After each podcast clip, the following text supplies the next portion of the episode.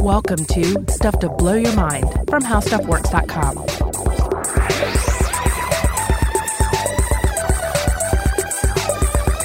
Hey, welcome to Stuff to Blow Your Mind. My name is Robert Lamb. And I'm Joe McCormick, and we're back for part two of our two part exploration of the world of Skuggs. That's right, squirrels. Squirrels. If you did not listen to our last episode, our most recent episode about squirrels, go back and listen to it because it will it will provide some necessary horrific revelations about the squirrel that you really need going into this episode. And we should warn at the beginning that uh, if you didn't listen to the last episode and you want to listen to this one anyway, you should be forewarned. This is going to be one of the most gruesome things we've ever explored on the show, I think. Yeah. Somehow, squirrels. I would say that the, the, the, last episode, which largely dealt with the fact that squirrels eat meat and do uh, actually stalk prey, uh, like that's an episode I would listen to with my six-year-old son, and, and I wouldn't have any problem with it. I've talked about the topics uh, on that episode with him.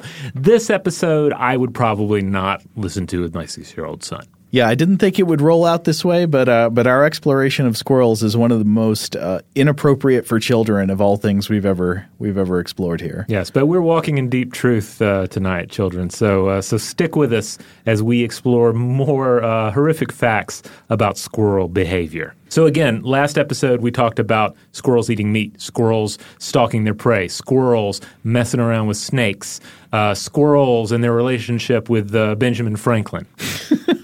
This time, now in the last episode, we talked about uh, certain myths about Benjamin Franklin and the reality of Benjamin Franklin having a pet squirrel named Mungo, who he mm-hmm. wrote an elegy for when it was killed by a dog. Um, this time, I want to start off with another possible myth, possible fact that that dwells in that hazy middle world of rumor. I want to know, Robert, if you've ever heard the same rumor I have. It's a horrifying rumor. It's one I've heard for years, and it's about the competition between squirrels. And the rumor goes something like this. When two adult male squirrels come into conflict over food, over territory, over mating, or whatever, the two squirrels fight with a horrible aim, and that aim is to castrate the other by biting off its squirrel testicles. I had never heard of this before. I would say the closest thing I'd heard was, uh, you know, some details about uh, competition between chimpanzees. Yeah, but, biting, biting off. Well, I just know that genital attacks um, have have have been reported among chimpanzees. Mm-hmm. Uh, but I don't know with what degree of frequency. But it's the kind of thing where I heard about it in relation to chimpanzees, and now it makes me look at chimpanzees a, a little uh, well, there's a lot with chimpanzees to be uh, you know a little concerned about, but uh, but I'd never heard about this with squirrels. Well, I, would heard about this for years. I don't remember where I heard it first. It might have been from some old, some good old Tennessee woodsman somewhere, oh, who, probably who spoke wisdom of the forest into my ears. But well, this uh, is important for us to remind all of our listeners: is that Joe and I both uh, grew up with, uh, with with uh, with access to the Tennessee woodlands. Yes. Uh, so there is a lot of. I'm rather surprised that I didn't hear this story from uh, from from people uh, who wandered out of the out of the Tennessee uh, forests with, with tales of the skugg. Well, if you want to hear about the the horrors of skugg castration from the lips of the the true speakers, you should go to YouTube because there will be many a video of some bearded hunter standing there in camo talking into his phone in the middle of the forest, saying, "Here's what happens when these here squirrels bite off each other's nuts." But it turns out there are many variations on this base rumor. So one is that you got one squirrel species that supplants another in an area by castrating all the males of the other squirrel species. Sometimes this version goes you got gray squirrels doing it to red squirrels. Sometimes they say it's red squirrels doing it to gray squirrels. Sometimes the fox squirrel is thrown in there somewhere. And so what we want to look at is is there any truth to this? Is it true, or is this just a horrible woodsman myth? My uh, guess, of course, would be that it is a myth because it just doesn't sound like behavior one finds in animals, uh, especially against another species you know? It is a certainly strange targeted behavior. Yeah. Uh, one thing that I want to because because you don't have to castrate another species to drive it off. We see plenty of examples of one one species driving off another from resources, competing for the same resources, or of course, uh, two members of the same species competing for resources or mates. Mm-hmm. But you can drive. You, they will drive each other off through uh, through fighting, through displays, much more conventional means. Yeah, usually genital mutilation doesn't come up. Yeah, it doesn't seem like a necessary step. But then again, we, we, we'll we'll come back to this. We'll okay. weigh the pros and cons later on. So one of the best things about this myth is that it doesn't just come from the woodsman in camo talking into his phone by a forest stream. It, there, there's a rather crazy back and forth about this in several volumes of the Journal of the American Medical Association huh. in JAMA from more than a century ago. So in the year 1898, for some reason, JAMA got a little bit obsessed with rampant squirrel castration. so it started when the American surgeon Edmund Andrews wrote an article for the journal in 1898 about eunuchs and about the physiological effects of castration. And in this article, Andrews puts together sort of a roundup of what he knew about the natural effects of castration in many different animals, and one of those animals was the squirrel. And he writes, quote, Naturalists state that the black or gray male squirrels in fighting seek to castrate each other with their teeth, so that many of those taken by hunters are thus mutilated. As they do it only in adult life, it does not materially change their general development. Because he was talking about this in the context of, well, what happens if a young animal is castrated? How does that change the way it develops into an adult? Okay. So the, the, the idea here is that it is, yeah, it's reached maturity. Yeah. Unfortunately, uh, Andrews does not say who these naturalists are. It makes me wonder, especially given the time, is this is this real empirical data, or is he just repeating the 1898 version of an urban legend, or maybe a rural legend? Yeah, just again somebody wandering out of the woods saying, "Yep, squirrels in there. They're uh, biting each other's nuts, and they are uh, they are they are biting the necks of deer." That's good that you called to mind. In the last episode, mm-hmm. we talked about some rumors about squirrel attacks that seemed very unlikely to be true. About like in Borneo, hunters talking about squirrels taking down deer and killing them. It, it seems hard to believe. Yes. But so this first mention is just this one off in, in Andrews' article about eunuchs in general. And Andrews comes back to this in another volume of JAMA uh, with an article called Do Adult Squirrels Castrate Each Other? So Andrews writes in this article remember we asked who that naturalist was or the naturalists were that he got his information from.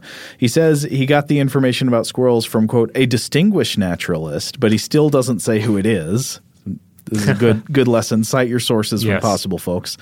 Apparently, he got a contradictory response to this claim from a doctor named Dr. A.S. Allen of Mercy Hospital, Chicago. And Allen claims, first of all, about a third of wild squirrels captured by hunters are found to be castrated. I assume he means one third of male squirrels, but it doesn't say. I, I hate to be this lowbrow, but I'm I'm wondering if mistaking dead female squirrels for dead male squirrels could be causing some confusion among some hunters here. Perhaps, perhaps. Allen says he thinks that this castration is not done in fighting between adult males, as uh, Andrews did in his original article. He writes, quote, he says that a number of gray squirrels lived protected in these trees above his former residence. A female raised a litter of young in a tree close to the house. One day, when the young were about one quarter grown, he observed the male trying repeatedly to enter the nest, but the female, which in that species is the largest of the two, fought him off and drove him away. This repeated several times, and the male finally desisted. Some time later, the female went away, apparently to gather food. Before she returned, the male reappeared, entered the nest, and created a great disturbance there, so that the doctor climbed the tree and examined the young.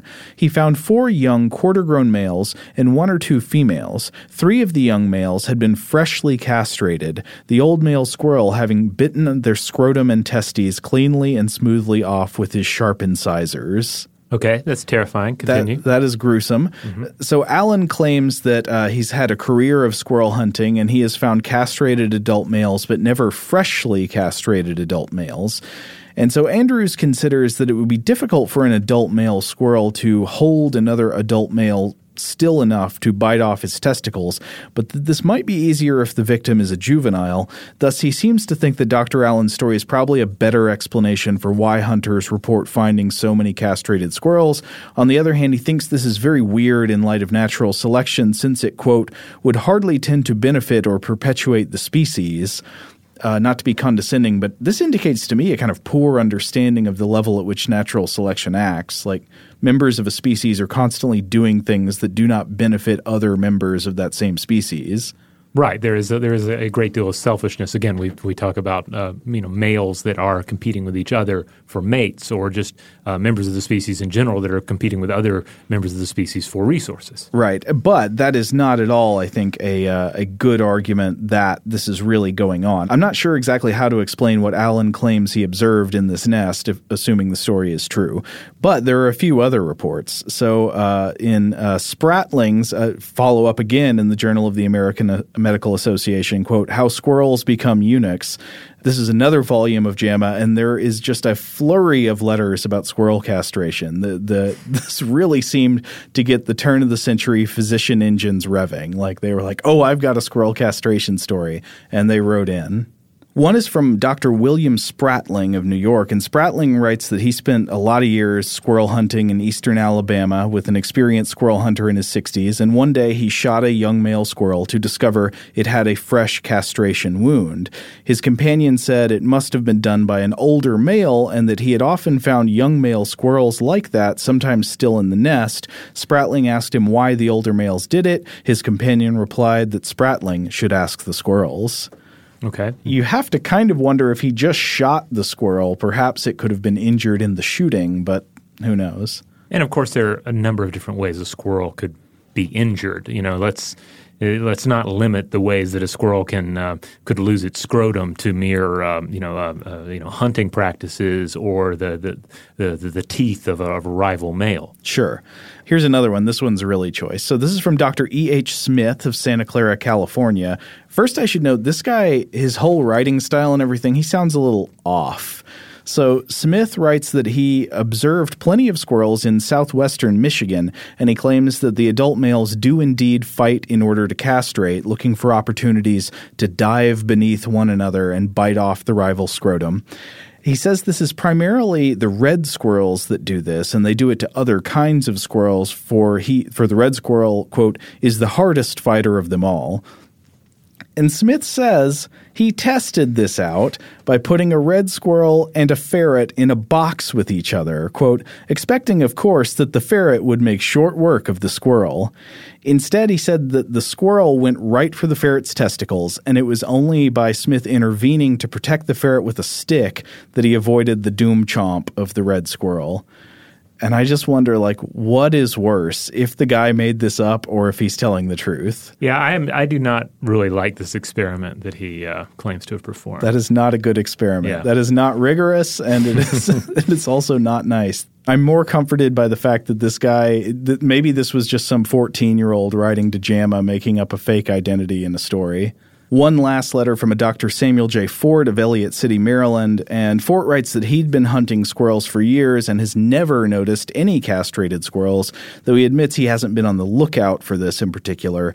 And he doubts that the biting off procedure could really be done cleanly in a way that the victim usually survives, given the shape of squirrel incisors. Like if you think about picturing them, they're more, like, you know, they are kind of chompy, but they're narrow. Yeah, the, the, survivability of the wound is something that I my mind keeps turning to because we're talking about a pretty grievous injury. Yeah, but one for for enough males to survive, and then you know, so that hunters could comment on them, they would need to not die of either blood loss or uh, or, or, secondary infection. Mm-hmm. And yeah, that's a very good point. And also think about this again. We we mentioned this earlier, but why would there actually be any incentive for an older male to do this? Why not just kill the rivals? Like, right. if you're actually fighting and there's some kind of serious competition, why not just injure or kill? Why this very specific, targeted type of injury that's so salacious and the kind of thing that a hunter might repeat in, in rumor to another? But Fort gives a couple of rival explanations uh, for the discovery of neutered male squirrels. He says, quote, Could it not be congenital absence of the organs or failure of the organs to descend extend into the scrotum. I think Fort's maybe onto something there, and we mm-hmm. could come back to that later on when we discuss possible explanations for these stories. But he also says, quote, "The theory has been advanced by many hunters I have met that during the absence of the mother squirrel, the young utilize the male appendages as teats."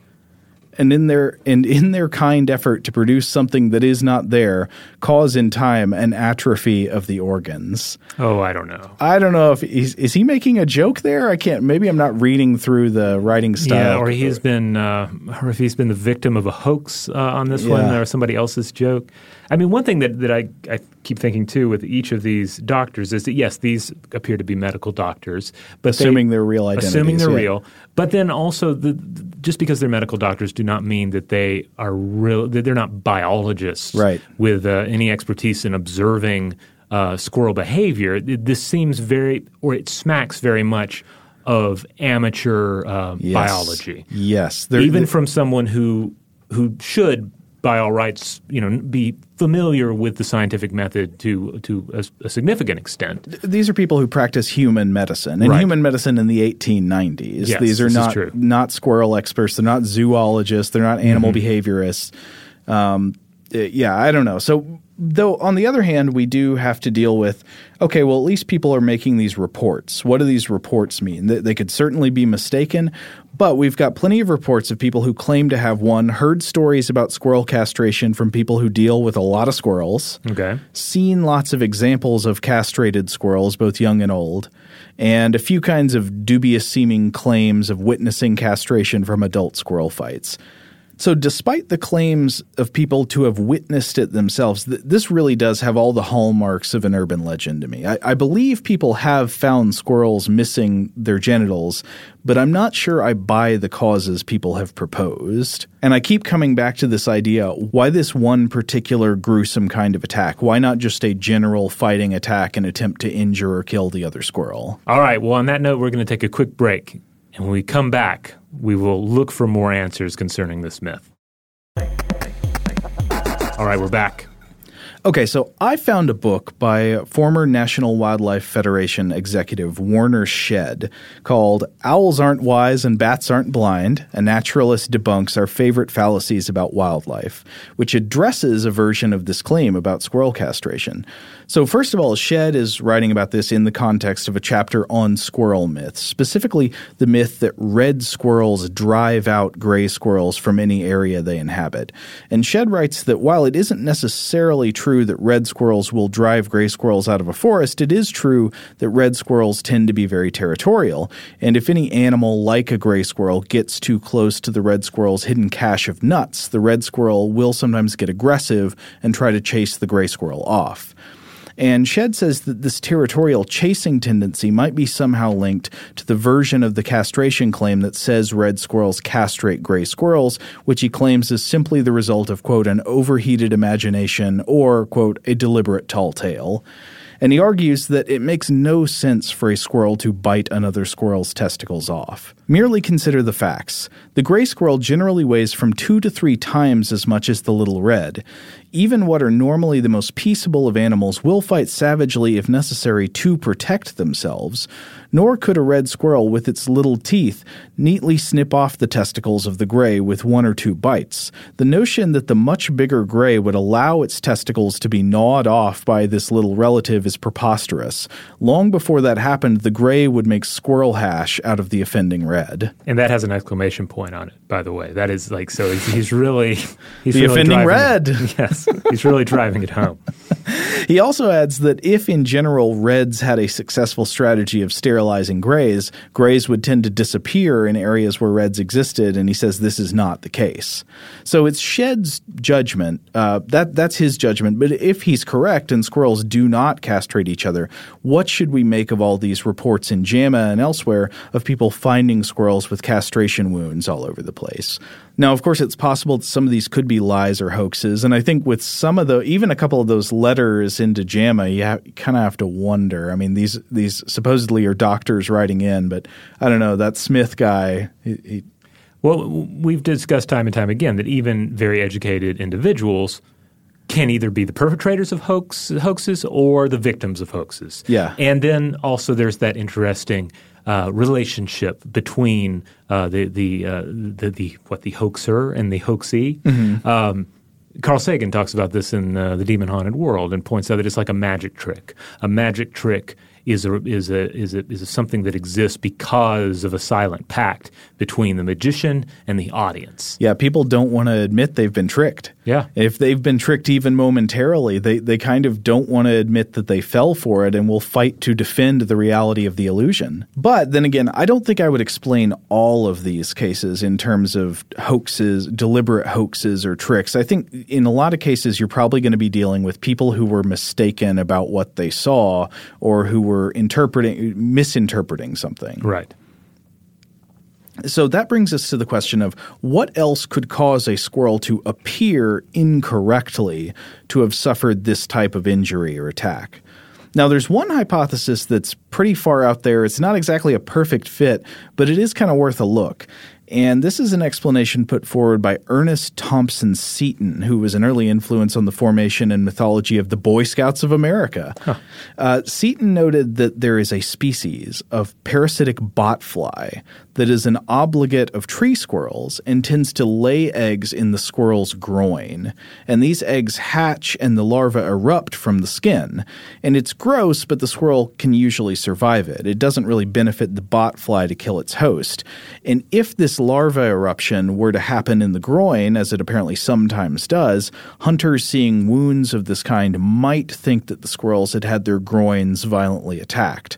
And this botfly does exist. It's called Cuterebra emasculator, or the tree squirrel botfly. And botflies on their own are, are a fascinating subject. I, we, we, we could return to them endlessly. Oh, yes, the botfly, also known as the heel fly, the gadfly, or my favorite, especially as it relates to squirrels, is the warble fly. Now, why is that your favorite as it relates to squirrels? Because um, you will sometimes see uh, what is often described as a lumpy squirrel. If you spend as much time uh, looking at squirrels as we have, and certainly uh, in, in, any kind of like rural southern uh, uh environment, mm-hmm. then I, I, bet you've either seen or heard of a warble warbled squirrel, a lumpy squirrel. It I remember seeing one when I was young and find it found it rather grotesque. Why is that squirrel lumpy? What is going on with that squirrel? Mm-hmm. And you're saying a warble fly is a good explanation. Oh yeah, I mean it is. It's it's the explanation. Um, so, but again, there are a lot of botflies. There are like something like 150 species worldwide, and most of their larvae are obligate parasites of mammals. Their maggots grow in the flesh, usually the skin of the animals, sometimes in the gut. South America's human botfly, or uh, Dermatobia uh, hominis, is the only species that routinely grows its young in human flesh. Mm. And if you're a big time podcast listener, like a lot of you are, uh, I'm sure you've heard accounts of these infections, uh, particularly on uh, WNYC's Radio Lab. In particular, evolutionary biologist Jerry Coyne observed the growth of a botfly larva in his own scalp. And, uh, and he remarked on how it was not just growing inside of him, but out of him. the resulting creature was, in a strange way, part of him. It was like like his offspring. I actually read about this in a fantastic book in one of my high school biology classes. It was a ah. book called Tropical Nature by Adrian Forsyth and Ken Miyata, and they had a chapter on this incident called Jerry's maggot. Ha. It's all about Jerry having the botfly growing out of it. I think it was it was out of his head, right? Yeah, yeah, his scalp. Um, I remember that. That was an eye-opening read when I was like 14 or whatever. But that's the human botfly. Uh, we should get back to this uh, specific squirrel botfly that we're talking about here. Right, Cuterebra emasculator, the, the tree squirrel botfly. So it's a parasite of tree squirrels and chipmunks. It's found throughout eastern North America. There are multiple species of Cuterebra botfly which infect different hosts. And emasculator, as you, you can kind of hear something going on in the name there, it was named by the entomologist Asa Fitch based on his mistaken belief that the larvae of the species ate the testicles of hosts squirrels. And the hypothesis about this being the explanation for apparent squirrel castration is not as strong as it once was. Maybe isn't as strong now as when um, Seton proposed it since scientists actually no longer believe that the grubs of the botfly eat the squirrel's gonads. I, I, was reading more recent stuff about this botfly, and it looks like there's not any particular tendency or attention of this botfly to concentrate in the groin or the genitals or anything. But then again, it need not actually eat the gonads to be interpreted as such by um, an, an like an average like hunter or even a, a, medical doctor who just picks up a squirrel or sees one trotting around on the uh, the fence, right? Right. So you maybe just say, "Oh, that's a kind of a bloody scrotum. I wonder what's going on there." The explanation must be uh, this weird squirrel scrotum attacking explanation. Right. Uh, so maybe they just see a, a botfly, some kind of weird growth or protuberance that looks nasty somewhere on the underside of a squirrel. Right. And they're like, "Oh, what happened there?" But I, I, don't know. So it's possible this could explain some occasional observations of genital injuries in squirrels. But I, I would say this doesn't really seem like a good general explanation for all of the observations. Uh, now, Joe, I do have to return to uh, the, the, the, the, Tennessean aspects of this story for a second. Um, I worked for a small Tennessee newspaper back in 2004. And I definitely remember information pieces that we published covering this vital question is it safe to skin and eat a lumpy squirrel? That's some service journalism. It is. I mean, you're giving you're giving the people what they need and what they need to know. Um, which I remember being horrified by this because I'd seen a warbled squirrel, uh-huh. and my first thought was, "Hmm, I wonder if I can eat that." Right. I would think I'm going to pass on the warbled squirrel and maybe go with one of these non-warbled um, uh, squirrel specimens. Squirrel fritters are on the menu tonight, and I'm in, I've got a hurtin' for some squirrel meat. Will this do in a pinch? Yeah. Well, so I, I, I, looked into it a little bit to see if I could find some more recent examples of this same kind of uh, of journalism, and I did run across uh, one from 2007 in the Chattanoogan, okay, Chattanooga, Tennessee, and uh, there's a quote in it uh, in the piece from. Um, wildlife biologist Alex Coley, uh, Department of Natural Resources, Wildlife Resources Division, and he says, quote, the good news is that the lumps many hunters are observing are not tumors. In fact, they are caused by warbles, which are botfly larvae growing just under the squirrel's skin. Robert, why are you making me wait to find out if I can eat it or not? All right, well, hold on, Joe. The, the, the Wildlife Resources Division, or WRD, here advises squirrel hunters across the state that consumption of affected squirrels is safe once the squirrel is skinned. The parasites come off with the hide. Because the larvae are strictly on the skin of the squirrel, the squirrel meat remains unaffected unless there is a secondary infection. But do you trust yourself to know if there's a secondary infection? I guess not. But you know, I think that the other the, the, another take home here is that eating bot flies isn't actually that crazy. There's actually evidence from Paleolithic art that indicates that early humans may have eaten reindeer botflies rather routinely, uh, and the practice uh, seems to have survived among Inuit people. Uh, I was reading a, a book uh, t- titled The Nature of Paleolithic Art by R. Dale Guthrie. And Guthrie writes There are thousands of images that can give us a more rounded view of Paleolithic people and their times, images that are not customarily shown in coffee table volumes. Take, for example, these little worm like creatures from Paleolithic art Eskimo from northern Alaska delight in eating the large spring maggots or larvae of the reindeer warblefly. I suspect Eurasian people did the same in the Paleolithic. This is one of the few insects eaten by the northern people. When the reindeer are killed, the hide is skinned back and the warbles are exposed on the underside. They are fat and salty, a spring treat. I have tried them several times. During this time of year, many people in the village have sore throats from the raspers of the maggot's sides. I'm struggling here because I, I, make a, a, strong effort not to uh, stigmatize what other people eat, but the image of the raspers scraping the inside of the throat is disturbing me. it, it is. It's a little. It's a little much to take. Uh, but I, I mean, I do not have any issue with, with eating insects. I think eating insects, of course, course not. has been a, a practice uh, uh, by human beings for a very long time, and a very sustainable, very one. sustainable. It will, I think, invariably become a part of an increasingly a part of our diet as uh, as we continue to figure out how to survive in this world of uh, of exhaustible resources. Uh, so uh, it's a very good and clever thing yeah. to do. I think I have an irrational bias against it. Yes, but it's the raspers, yeah, and the throat that uh, that is a little a little bit much to take. So yeah, we kind of this has been kind of a, a detour uh, from the the basic squirrel castration um, uh, discussion. But I think we needed a detour, even though this one was a little bit gruesome in its own. Yeah, we needed to depart from the nastiness of squirrels and discuss something refreshing like botfly consumption. so let's solve this mystery. What is it? Okay, so we think that the the bot fly on the squirrel's groin might explain some sightings, uh, but probably not all of them.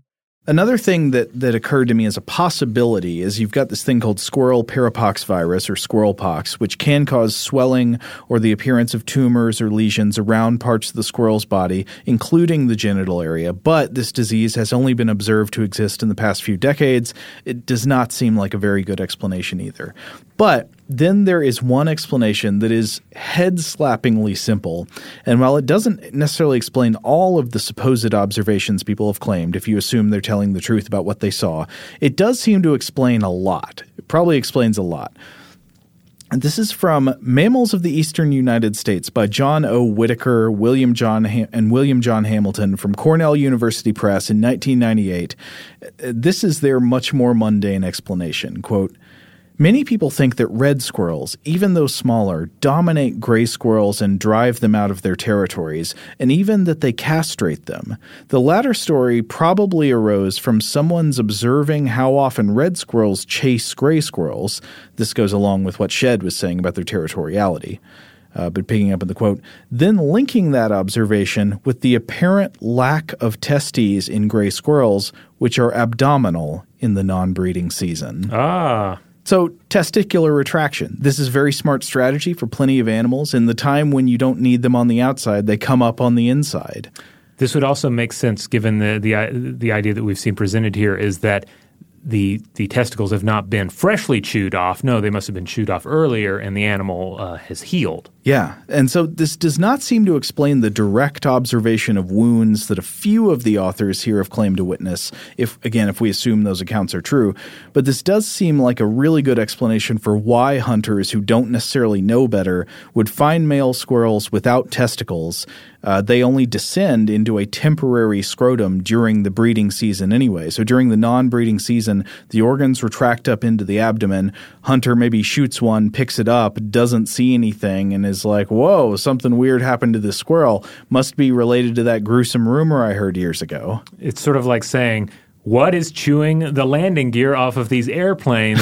it must be gremlins because I don't see them at all. So I think I I don't know. I think that's a pretty good explanation. I, Yes. I am fairly convinced by that one that that probably explains most of what people have seen. So maybe some combination of seeing squirrels with just naturally occurring injuries, seeing squirrels with some kind of bot fly growth in the groin area, and then just lots of hunters finding squirrels in the non-breeding season without external testes it it seems like you put all those together and you add in a little bit of whiskey in the woods, and this turns into hunters telling a story about gruesome castration rituals which do not exist. And it's ultimately a story that that makes more sense in light of what we know about well squirrel behavior, but just also the the general behavior of territorial animals. Now, as for those firsthand accounts in JAMA where they say, no, I saw this happening firsthand, I saw them do it. Uh, I don't know. Maybe some of these wounds could be explained by random fighting having a weird kind of outcome. But I don't know. As we said earlier, some of those doctors writing in just sounded a little bit off. Like, Yeah.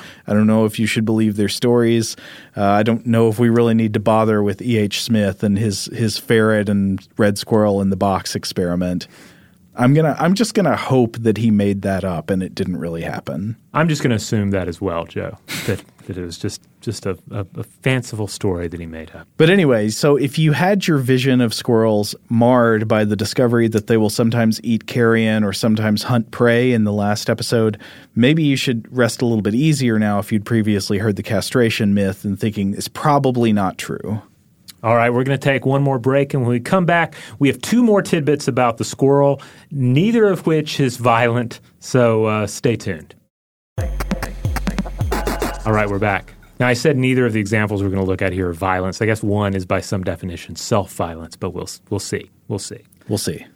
So uh, I do want to talk briefly about uh, hibernation and ground squirrel neuroplasticity. Ooh, that sounds interesting. Now, in our recent episode, uh, in our 2001 A Space Odyssey episode, Yeah, we, talked a little bit about this. Yeah, we were talking about space hibernation and how this isn't really a possibility for humans yet. We haven't discovered any kind of technology that will allow us to hibernate for long space journeys. But you talked about the idea of hot sleep and how that relates to squirrel. Yeah, hot sleep, that being uh, a, uh some terminology from uh, the, the, the, the science fiction of Orson Scott Card, the idea that uh, you have uh, individuals in the sci-fi world and they're they're put into an artificial uh, slumber for long trips, but it's not pleasant.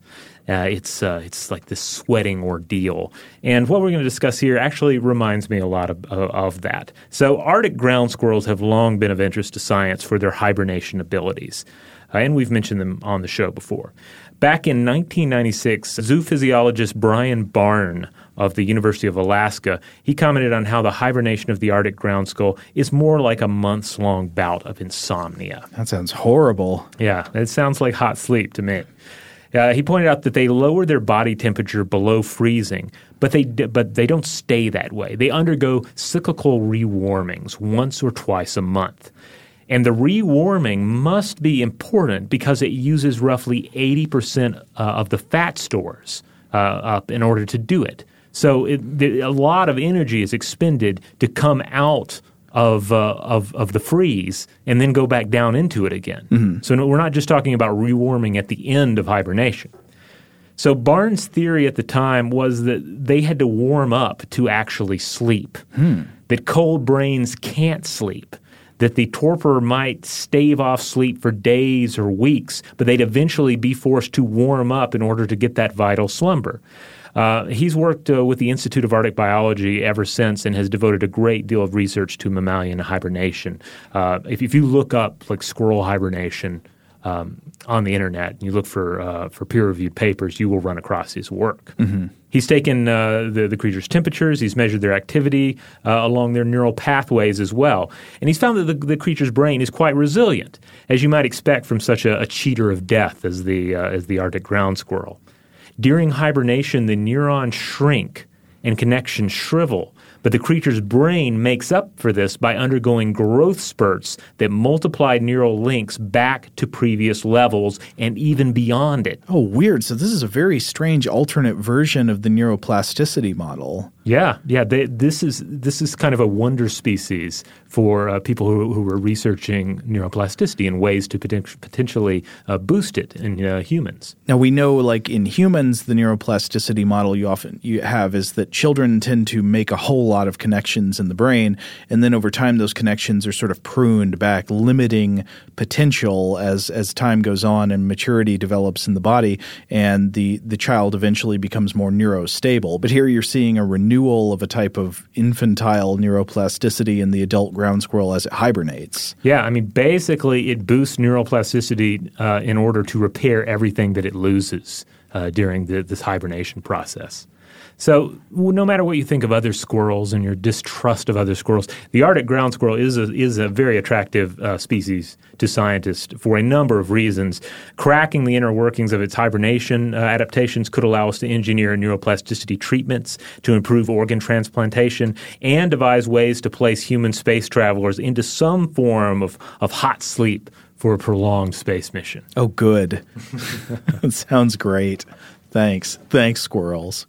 All right, well, I have one more bit uh, of, uh, of squirrel data to share with everyone. Is it going to be something shocking? I hope. Uh, it's, it's not. I mean, I don't think there's anything left that can truly shock us at this point in our squirrel exploration. This one's more humorous. Okay. So, Cape ground squirrels have a scrotum that takes up 20% of their body length. Okay with a penis twice as long as that.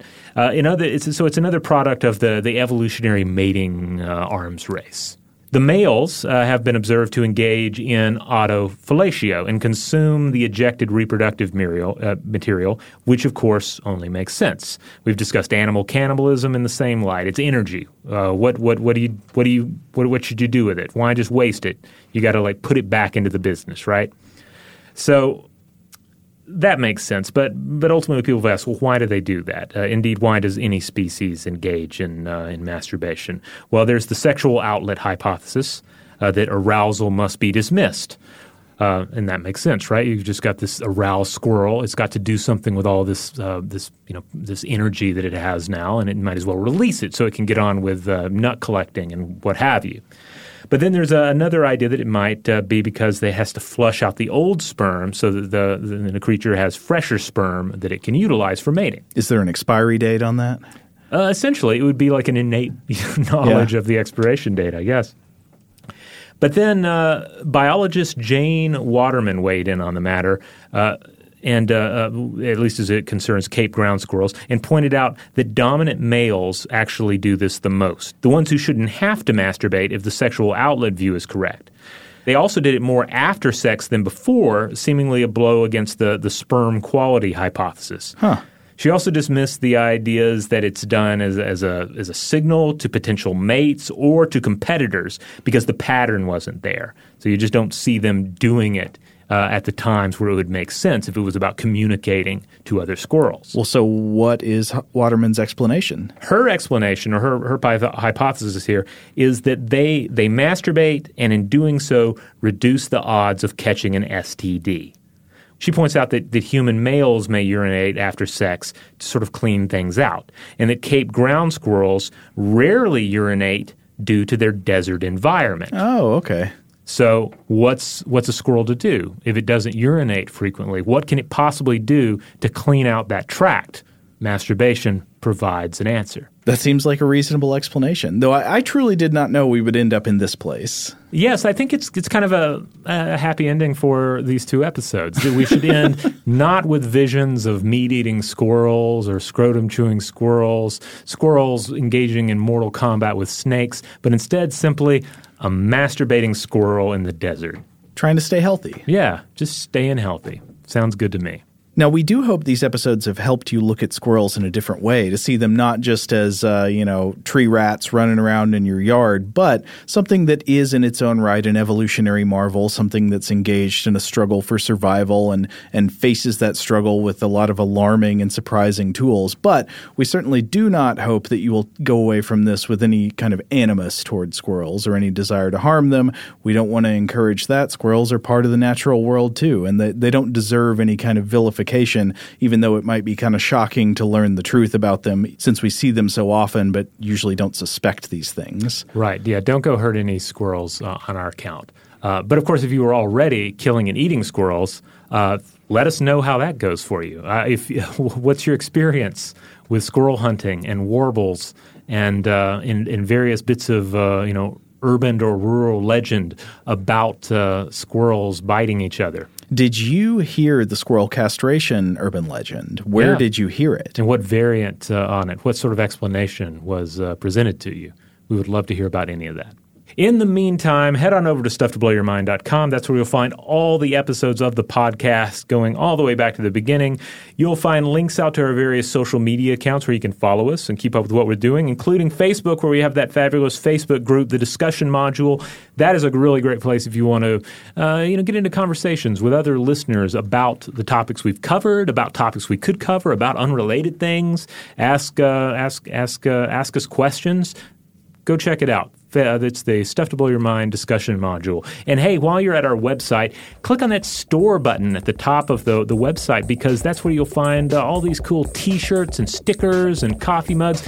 Any, just about anything you, you could put our new logo on, it is available to you. Yeah, merch up. Get yourself a Sphere Catastrophique t shirt. Yeah, that one's really, really rad. I recommend it. Big thank you, as always, to our wonderful audio producers, Alex Williams and Tari Harrison. If you would like to get in touch with us directly to let us know feedback on this episode or any other, to let us know if you've ever heard any squirrel castration urban legends or anything like that, to suggest a topic for a future episode, or just to say hi, you can email us at blowthemind at howstuffworks.com.